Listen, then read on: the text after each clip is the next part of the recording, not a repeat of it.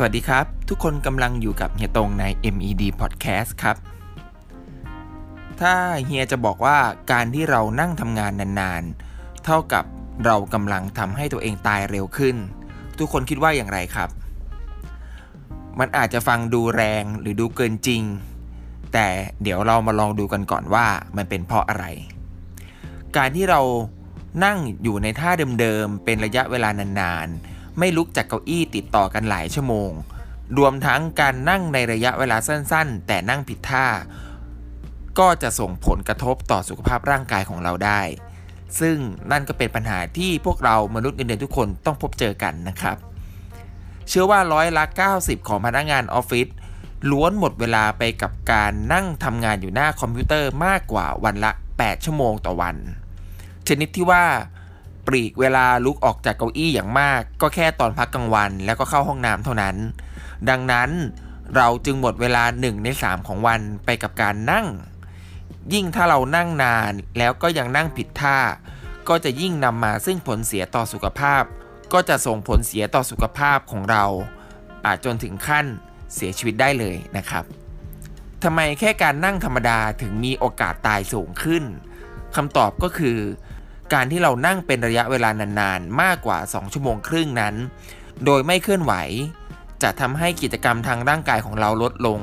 ระบบเผาผลาญพลังงานของเราจะช้าลง เกิดการสะสมของไขมัน และก็ความอ้วนตามมานะครับ จากผลการวิจัยของสถาบัน Alberta Health Service Cancer Care ในประเทศแคนาดาพบว่า การนั่งอยู่กับที่เป็นระยะเวลานานๆ ไม่ว่าจะเป็นการนั่งทำงานในออฟฟิศหรือว่าการขับรถทางไกล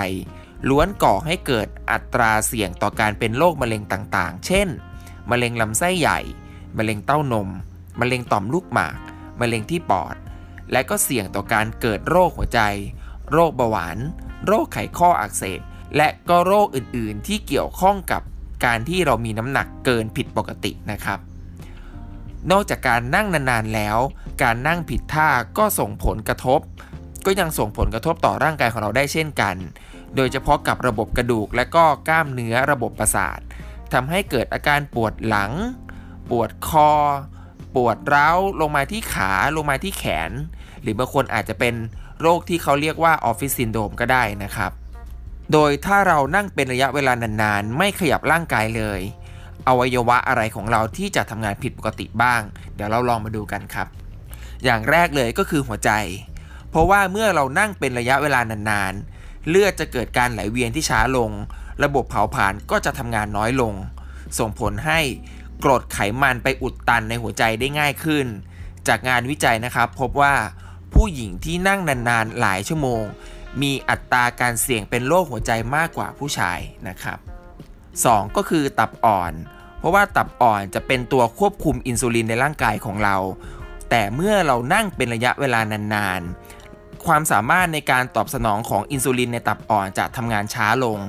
นั่นอาจจะส่งผลให้เราเสี่ยงต่อการเป็นโรคเบาหวานได้นะครับ 3 ก็คือระบบการย่อยอาหาร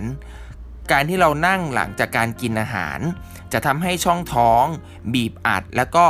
ลดประสิทธิภาพการย่อยอาหารลง อาจทำให้เกิดอาการท้องร่วง ท้องอืด ท้องเฟ้อ และก็ท้องผูก รวมถึงภาวะที่เกิดจากความไม่สมดุลของจุลินทรีย์ในร่างกายของเรา ต่อมาเรามาดูท่านั่งกันดีกว่าว่าท่านั่งอะไรบ้างที่จะทำให้เกิดปัญหาสุขภาพตามมานะครับ อย่างแรกเลยก็คือ ท่านั่งที่หลังเรางอหรือหลังค่อม เป็นท่านั่งทำงานที่หลาย ๆ คนมักไม่รู้ตัวหรือไม่ได้ตั้งใจ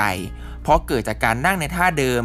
ติดต่อกันเป็นเวลานาน โดยเฉพาะเวลาที่กำลังทำงานติดพันจนไม่สามารถลุกออกจากเก้าอี้ได้นะครับ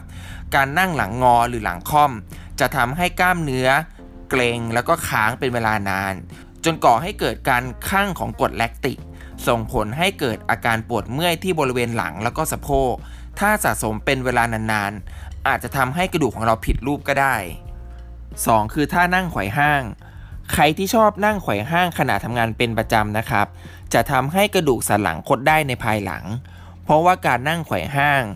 เป็นท่านั่งทำงานที่เป็นการทิ้งน้ำหนักลงไปข้างใดข้างหนึ่งของร่างกาย จนทำให้กระดูกโค้งงอ อีกทั้งการที่หัวเข่าถูกบิดผิดรูปบ่อยๆนะครับ ยังเป็นการล็อกเข่าไว้ จึงส่งผลกระทบโดยตรงต่อกระดูกข้อเข่าอีกด้วย 3. นั่งบนเก้าอี้โดยไม่พิงพนัก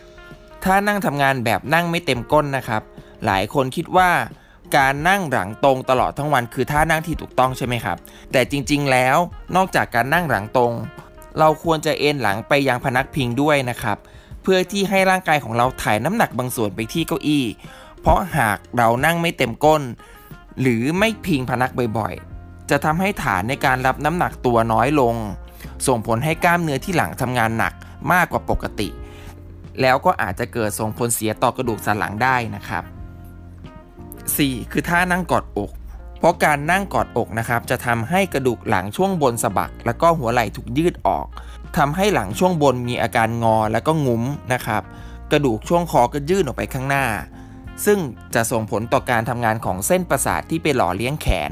เป็นสาเหตุทำให้กล้ามเนื้อของเราอ่อนแรง แล้วก็เกิดอาการชา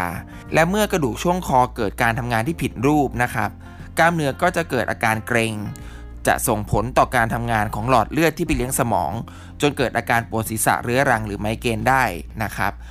สุดท้ายนะครับสำหรับมนุษย์เงินเดือนหลาย ๆ คน ที่ยังคงต้องทนนั่งทำงานเป็นระยะเวลานานๆหลาย ๆ ชั่วโมง